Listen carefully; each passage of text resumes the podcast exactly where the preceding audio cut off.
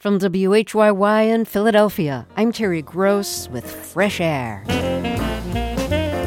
Today we continue our week-long series of some of our favorite music interviews from our archive. We'll hear several interviews recorded with the late Charlie Haden, one of the greatest bass players in the history of jazz. Haden grew up singing in his family's country music radio shows, but turned to the bass when polio damaged his vocal cords. He helped lead a musical revolution in the late fifties and early sixties, performing in the Ornette Coleman Quartet. He formed his own jazz bands, but also returned to traditional music when he recorded with his triplet daughters, wife, and son. Interviews with Charlie Haden spanning nineteen eighty-three to two thousand eight, coming up on Fresh Air. Today we'll hear several interviews with Charlie Haden, the preeminent bass player of his generation and one of the greatest bass players in the history of jazz. We'll hear interviews spanning from nineteen eighty-three to two thousand eight. He died in twenty fourteen. Haden played a remarkable range of music. He was born in Shenandoah, Iowa, and grew up in Missouri. From the age of two until he was fifteen, he sang on his family's country music radio show. He had to stop singing when polio affected his vocal cords. That's when he got serious about playing bass. Although he was brought up on traditional music, he made his reputation in jazz, helping lead a musical revolution in the late nineteen fifties and early sixties as a member of the Ornette Coleman Quartet. In nineteen sixty-nine, he launched his own group, the Liberation Music Orchestra, which performed music inspired by liberation movements around the world. In the eighties, he founded the group Quartet West, drawing inspiration from film noir and jazz and pop singers of the forties and fifties. In two thousand eight, he made an album with his three daughters, his wife, and son, performing the kind of country music he sang as a child. Here's Haden in nineteen fifty-nine, featured on the groundbreaking Ornette Coleman Quartet album, The Shape of Jazz to Come. This is Ornette Coleman's composition, Lonely Woman, with Charlie Haden on bass.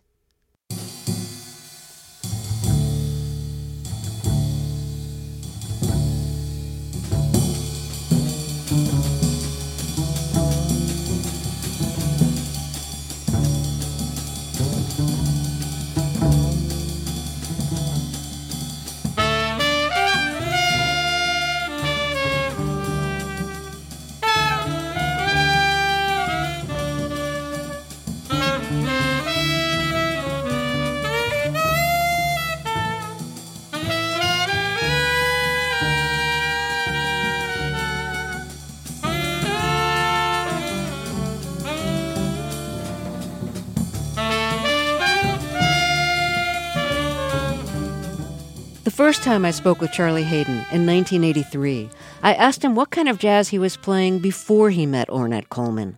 Bebop and uh, blues and standards and bird tunes, loving every minute of it, learning the language. It was very exciting, and at one point when I was first beginning to do that in Los Angeles, I started to hear other things to play when it would come time for me to solo, and I wanted sometimes to play on the inspiration that a tune that I received from a certain composition instead of on the chord structure. But when I tried to do this, a lot of musicians wouldn't know where I was, and they would become very upset with me. So I had to be careful when I did this because I didn't want to have any hard feelings. But I was definitely hearing other ways of improvising. Um, I wasn't satisfied so much with playing just on chord structures.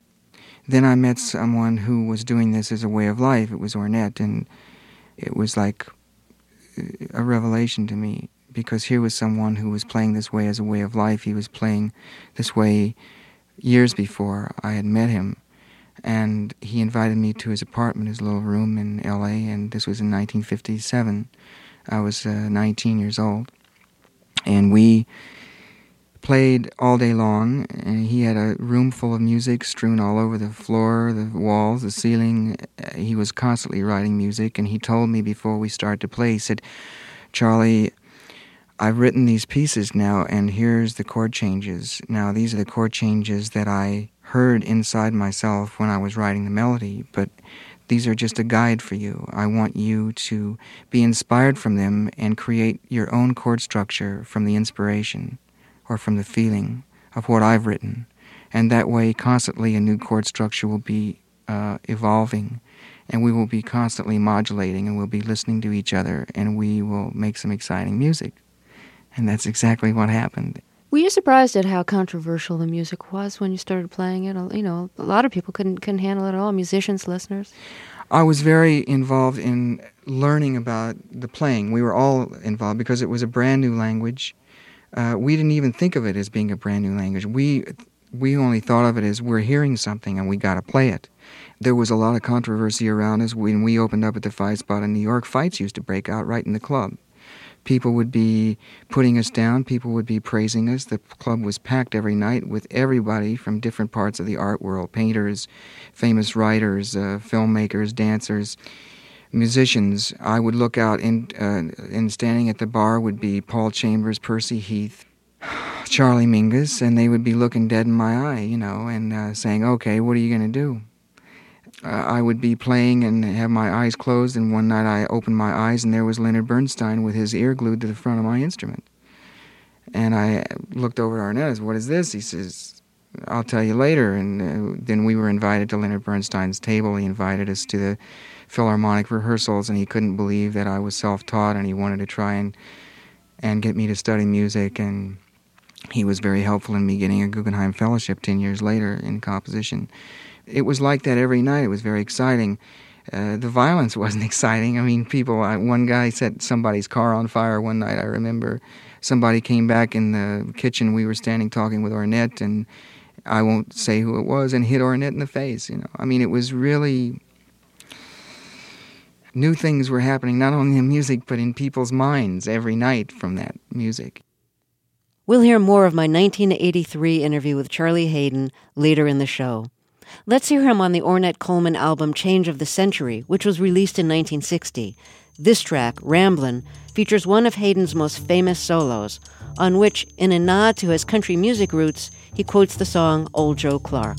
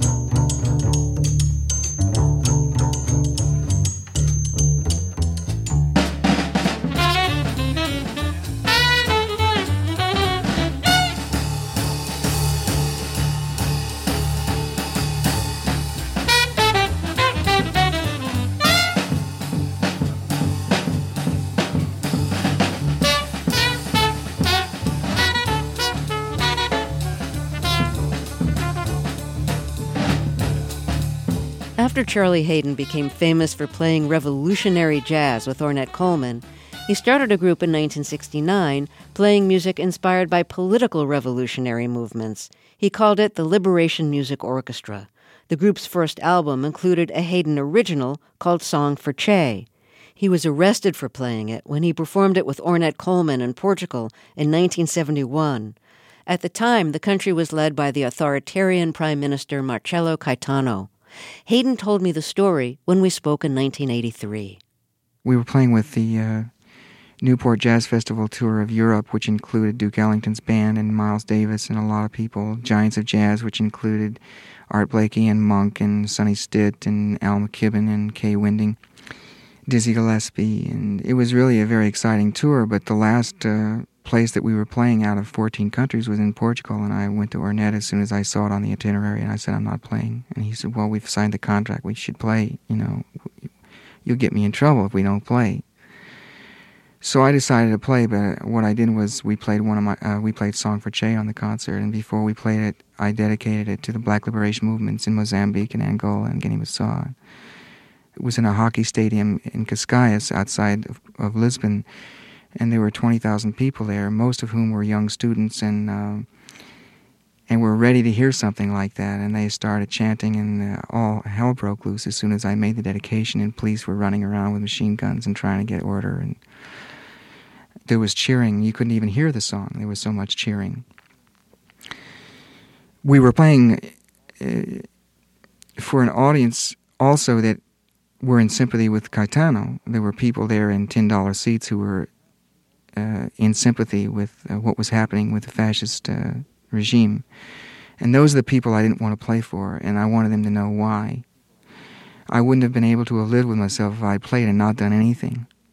So the thing that happened was what I had feared would happen was that I was arrested afterwards, and at the airport they took me into custody and took me to the political headquarters of the P I D E and uh, interrogated me through the night, and I was very frightened and very scared, and I guess that's the most frightened I've ever been. What did they interrogate you about? What they want to know? Well, I mean, what they really wanted to do was to to beat me up, to make me see that I can't do that. Mm-hmm. You know, I'm a foreigner in their land, invading their privacy and their, their political ideology, and I have no right to do that. They were very upset, you know. They knew that I was an American jazz musician, and I had an American passport. It's one of the first things I said, you know, when they arrested me. I said, listen, I have an American passport. Call my embassy. And the guy looked at me, one of the plainclothesmen, and he said, uh, this is a Sunday, and the American embassy is closed. Smiling, you know, knowing that I couldn't get reach anyone.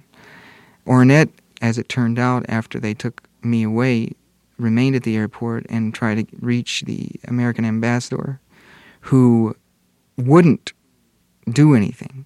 He said that the American government uh, had very many uh, economic and political dealings with Portugal, that the main NATO base was there, that it was very embarrassing to the government what I had said, and that I was on my own. Later, he uh, persuaded them to send the uh, cultural attaché to the prison to retrieve me, and I was very happy. Um, my wife had just given birth to triplets back in New York, and it was a very traumatic birth, and I was going to cancel a European tour before I even left New York, and she persuaded me to go, and and then after I was arrested, um, I thought maybe I'd never see my kids, you know. I was really actually uh, crying, you know, and uh, I didn't know whether I would even live or not. But now looking back on it, it even though it was very scary and, and very frightening, I, I know I would do it again. Mm-hmm. And I'm glad that I did it. And especially after they invited me back when uh, they elected a, a new government there, and they invited me to come and play at the festival uh, of the communist newspaper Avanti. I went and and played with some French musicians that I had never played with before in front of forty thousand people. When I started to play, when I came out on the stage, people started chanting my name, forty thousand people, Charlie, Charlie, and it was really unbelievable feeling to hear that, you know.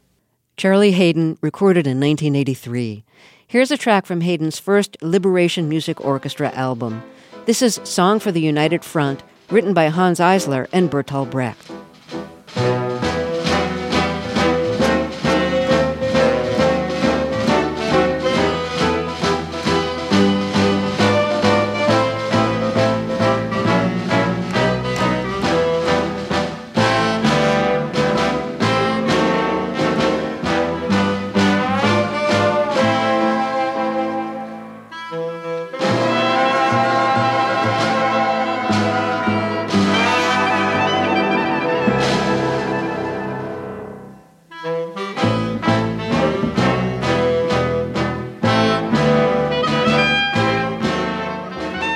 Charlie Haden's Liberation Music Orchestra, recorded in nineteen sixty-nine. Remember how Haden explained that his triplet daughters were born shortly before he was arrested in Portugal? After a break, we'll hear how the triplets sounded singing beautiful harmonies together on a Charlie Haden album from two thousand eight. And we'll hear an excerpt of the interview Haden recorded that year about singing on his parents' country music radio show. This is Fresh Air. The next interview we're going to hear with the great jazz player and composer Charlie Haden was recorded in two thousand eight. From the ages of two to fifteen, Haden sang on his family's country music radio show. In two thousand eight, he returned to that music on his album Rambling Boy, which featured vocals by his triplet daughters, his son, his son-in-law Jack Black, and his wife Ruth Cameron. Here's a track with Haden and the triplets. I hear a voice calling.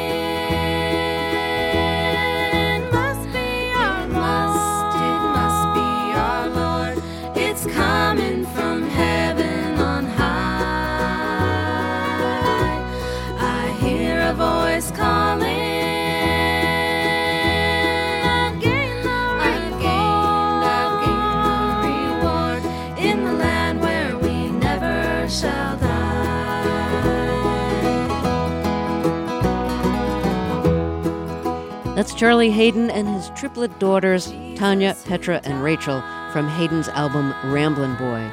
When I spoke with him after the album was released in two thousand eight, I asked him about the biggest surprise on the album, this recording of him at the age of two, singing on his family's country music radio show, where he was nicknamed Cowboy Charlie. He's introduced by his father.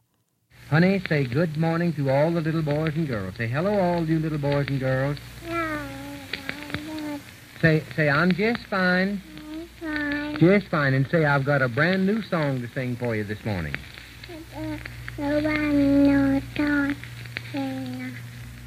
This morning.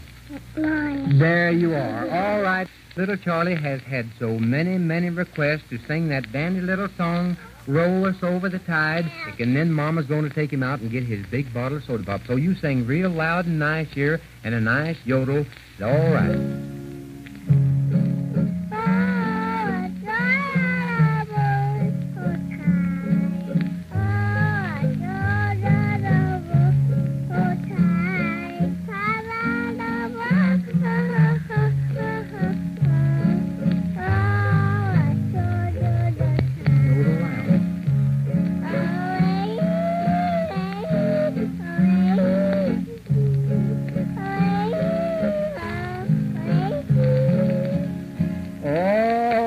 Thank you, honey. Friend, that was little two-year-old Cowboy Charles Edwards singing Roll Us Over the... Charlie, that is just about the most adorable thing I've ever heard, especially the yodel.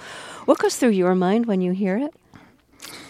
I remember being there, and I remember my mother holding me, my dad uh, telling me, you know, he's going to go get me a big bottle of soda pop if I sing. You know, it brings back really wonderful memories to me, and of course that's a radio show from nineteen thirty-nine, which was really edited to get it on the record. It, we didn't have that much space, so you don't hear the commercials my father was giving, you know, for Wait's Green Mountain cough syrup and Sparkle Light cereal and uh, Allstate Insurance and and all the songs that my brothers and sisters sang. And the song that you hear me singing and yodeling is really cut very short. You don't hear the verse, you just hear the chorus right before I yodel. How old do you think you were before you could sing on pitch? Well, my mom told me this story. She was rocking me to sleep.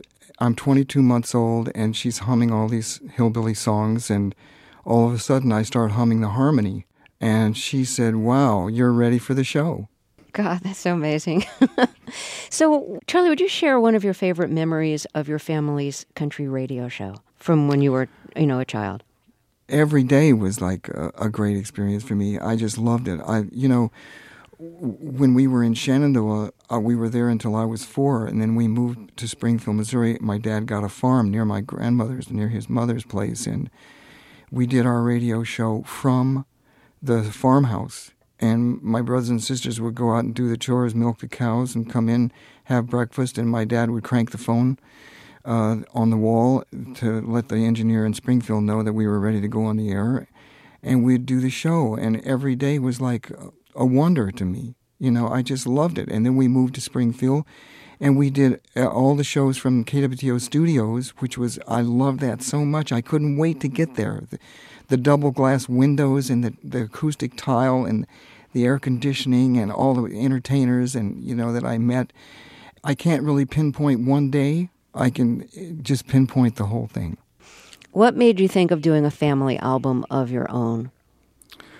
Of course, this music's been inside me since I stopped uh, country music and started in jazz when I was fifteen, and and uh, I had, have this music in me, inside me, and I have always thought about playing uh, and singing again. I had to stop singing when I was fifteen because I had bulbar polio that paralyzed my vocal cords, and that's when I started playing. And um, when I play jazz, the the folk and hillbilly music comes out of me in one way or another in different improvisational ways. And of course, I hadn't done any country music since I was fifteen, and I was, you know, a little bit apprehensive and a little bit nervous about whether I could really pull this off. You know, I'm I'm a jazz musician for fifty years, so the first rehearsal we had over at the house with Ruth and, and the kids, and I was, you know, blown over about how great they were. I mean, they all sang with such great intonation. I played all these Stanley Brothers songs for them and the Carter Family songs and Jimmy Martin, and they just took to it as if they'd been doing it every day, you know, the girls and Josh. Charlie Haden recorded in two thousand eight. He got off to a musical start at the age of two, singing on his family's country music radio show. In the late fifties, he kicked off a jazz revolution playing with the original Ornette Coleman Quartet. He also played beautiful, melodious music. He was incredibly versatile, but one constant was he played from the heart. This is an excerpt of our nineteen ninety-two interview when he released his album Haunted Heart with his band Quartet West. The album featured standards and original compositions evoking the atmosphere of classic film noir and the Los Angeles of the nineteen forties, as described by Raymond Chandler. Haden moved to L A from Missouri in nineteen fifty-six. Our interview started with this track, Lady in the Lake, written by Alan Broadbent, who's featured on piano.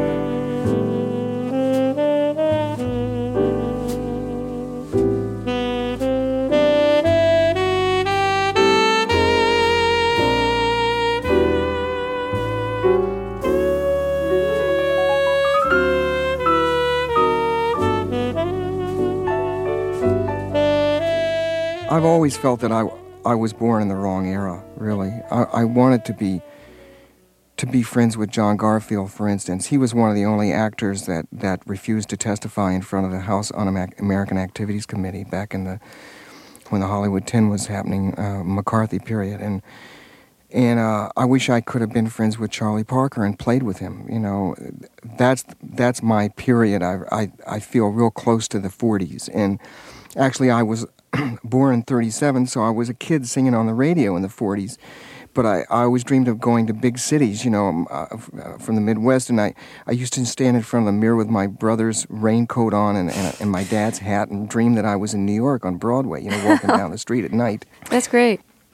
In the liner notes for the new Quartet West album, um, you quote a passage from um, the Raymond Chandler nineteen forty-nine novel, The Little Sister. This is a passage about how Los Angeles was changed by Hollywood. Reading that passage about how Los Angeles was changing made me wonder what Los Angeles was like for you when you left the Midwest as a young man to go to Los Angeles. I had been uh, raised, you know, in the Midwest, and and uh, small-town, rural kind of uh, thing.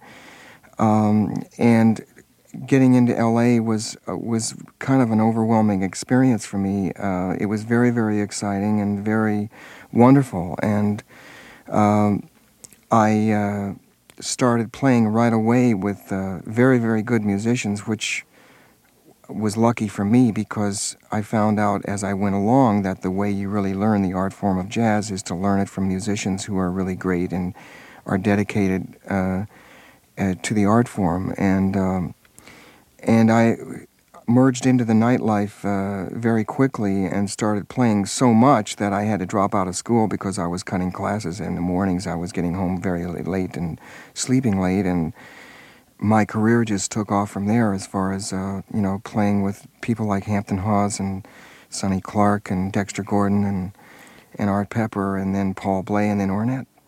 Did you leave home or did your family come with you to Los Angeles? Oh, no, I left home. I I loved, uh, you know, Missouri, and but it was a very racist uh, part of the country, and I couldn't leave fast enough, to tell you the truth. I, I knew that there was nothing I could do to make it better while I, while I was there. If I wanted to make it better and improve the country, uh, I had to do it through the music, and, mm-hmm. and, and in order to do that, I had to go somewhere where the music was happening, and and uh, and I left. You know what I find really interesting? Your, your first records with uh, with Ornette Coleman were were regarded as very far out, very avant-garde, like nothing that had come before, very controversial, not only in jazz, but even people who didn't listen to much jazz uh, found it controversial.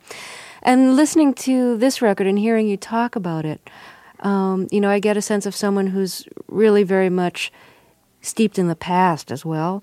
And, you know, you said that uh, you, you sometimes wish that you had, you know, been part of the forties, you know, that you thought you were you were in the mm-hmm. wrong era. And I find mm-hmm. it kind of paradoxical that on the one hand, you know, your music has been so forward-looking, and on the other hand, you feel so rooted and even nostalgic for the past. Mm-hmm.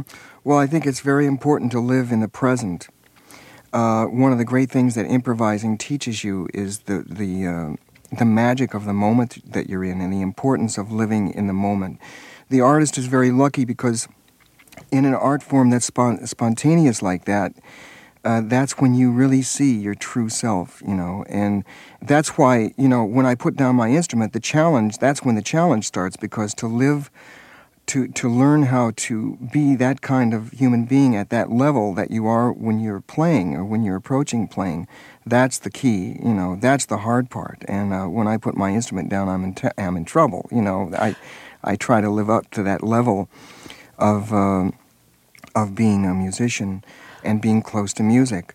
But uh, as far as being nostalgic, I think it's important to remember beautiful things in the past.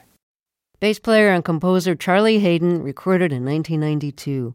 We'll hear a nineteen ninety-six interview with him after a short break. This is Fresh Air. This next interview is from nineteen ninety-six, after the release of another album by Haden's band Quartet West. Haden loved songs and singers. As a child, he sang on his family's country music radio show. But at the age of fifteen, he got polio and had to stop singing.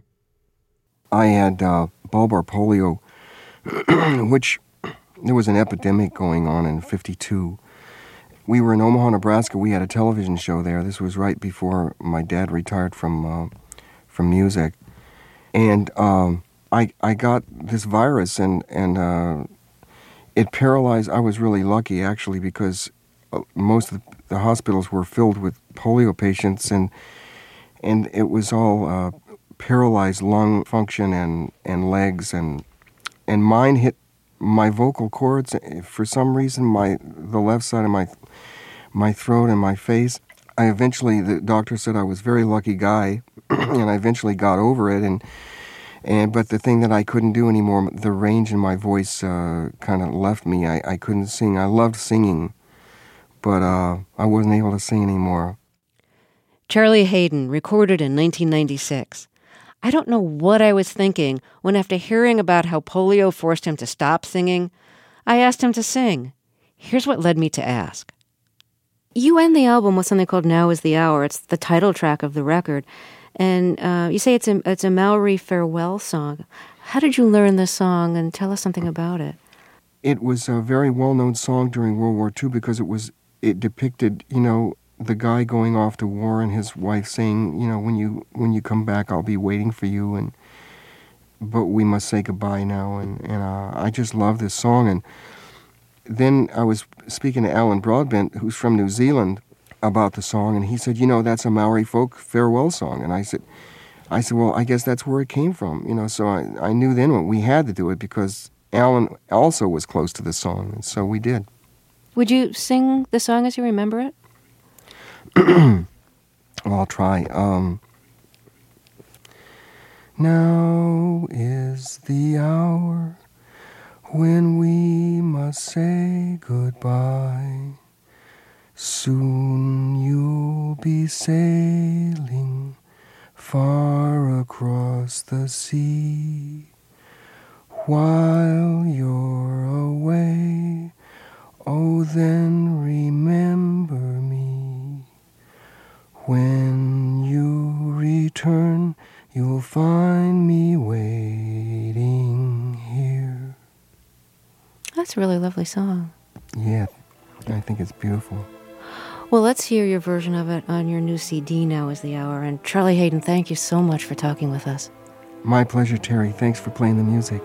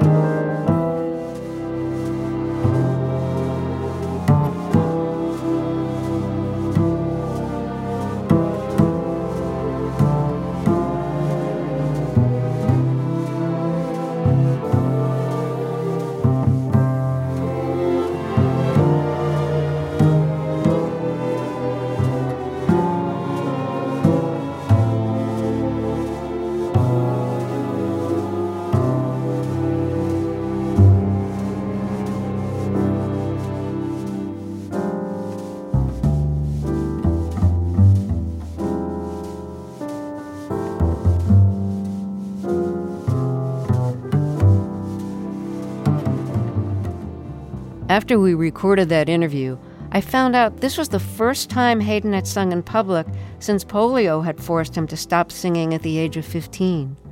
According to the liner notes that Orrin Keepnews wrote for a Haden album a couple of years after our interview, it was because I persuaded Haden to sing on Fresh Air and then called him and urged him to sing on his next album that he actually did. That album was his nineteen ninety-nine album, The Art of the Song, which featured singers Shirley Horn and Bill Henderson. But the final track featured Haden singing in a small voice, but with deep emotion. It means the world to me that our interview played a part in getting him to sing again. He explained the story from his perspective when we spoke in nineteen ninety-nine. Well, I, I want to get to your vocal on your new C D. Your new C D is called The Art of the Song, and you chose two of your favorite singers to do most of the performances, Shirley Horn and Bill Henderson. But the last track is, is you singing, and um, you, as a rule, don't sing on your C Ds. I think this is your first recorded performance outside of the years when you sang with your family. When you were a child, your family had a, a country group and used to sing on the radio. So tell us the story about how you decided to sing on your own C D.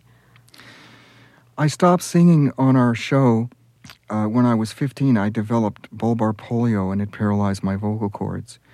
Uh, eventually, you know, I, I I got my vocal cords back, but th- I lost the range in my voice, and and uh, I used to sing every day on our radio show from the time I was two until I was fifteen.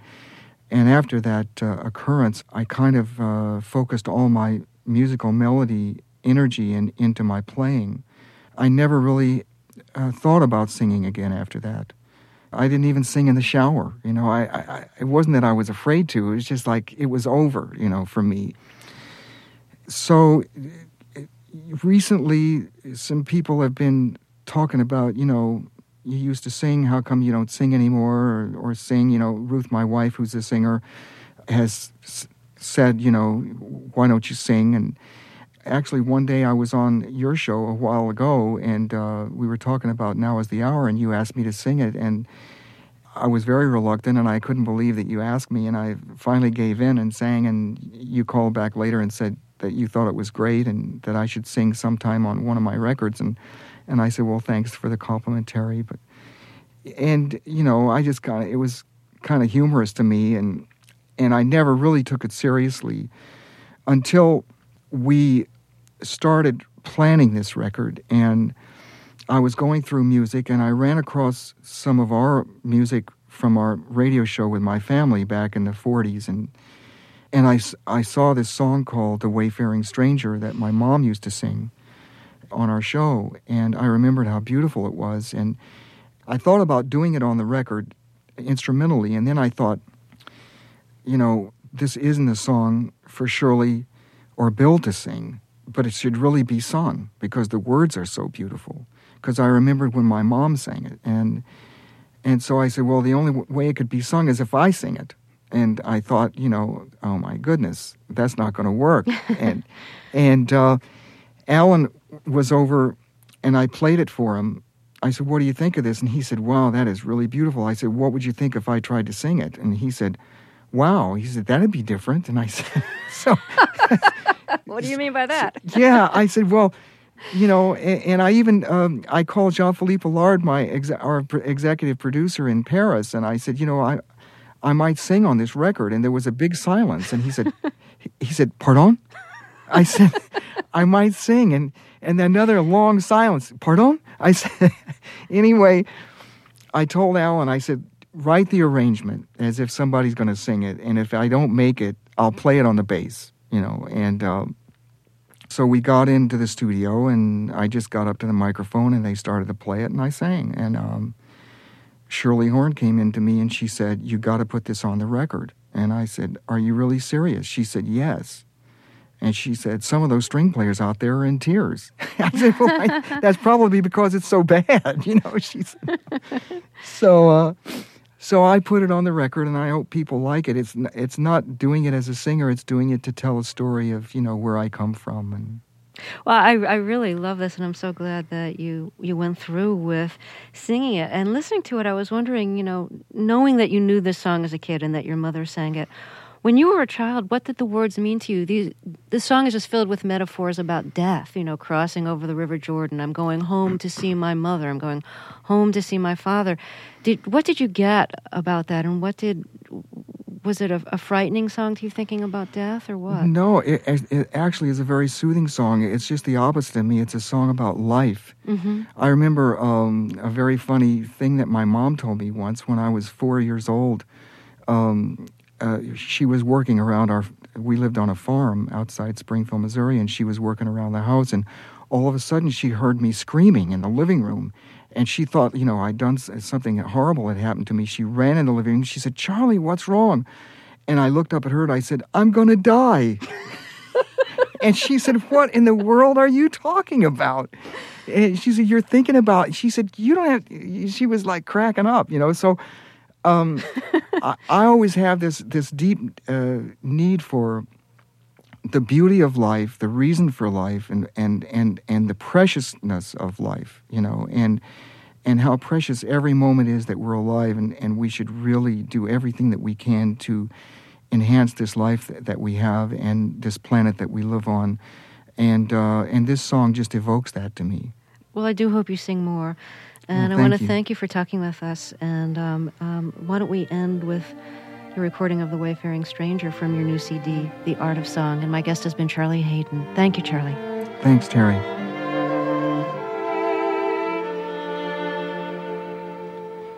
I am a poor wayfaring stranger, a wandering through this world of woe, and there's no sickness, toil, or danger in that bright world to which I go. I'm going home to see my father.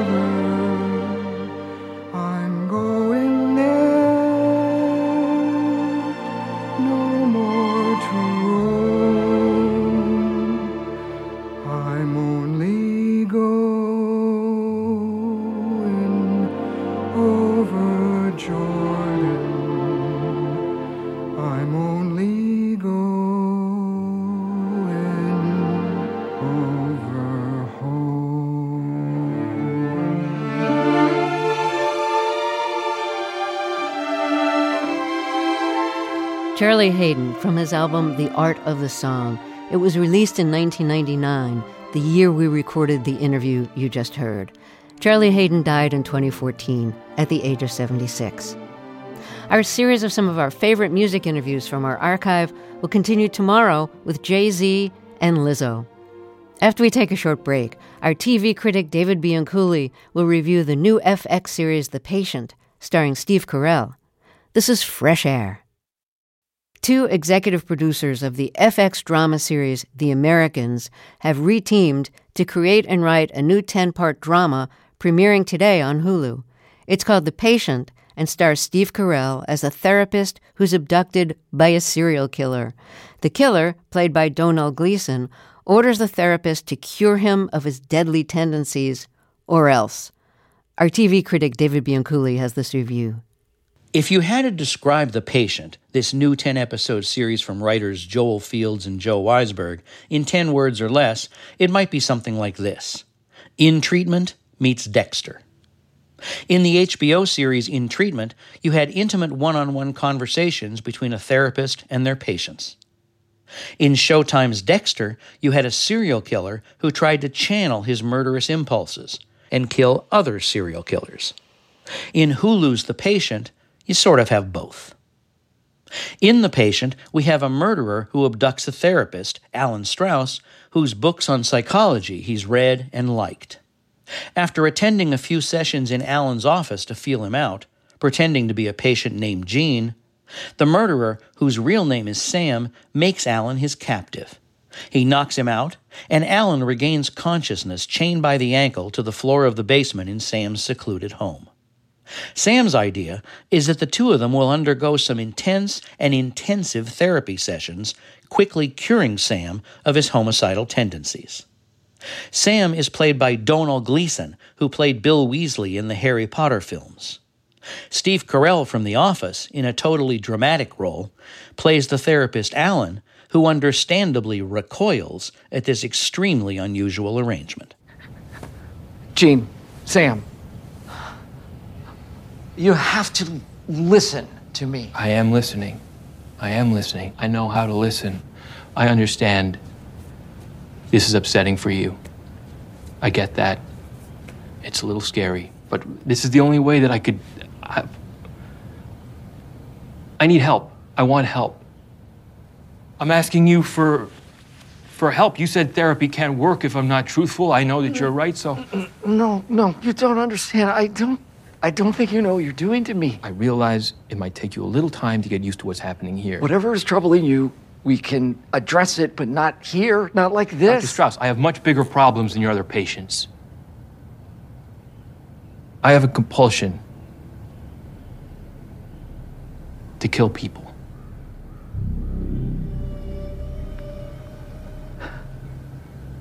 A compulsion. Yeah, I do it.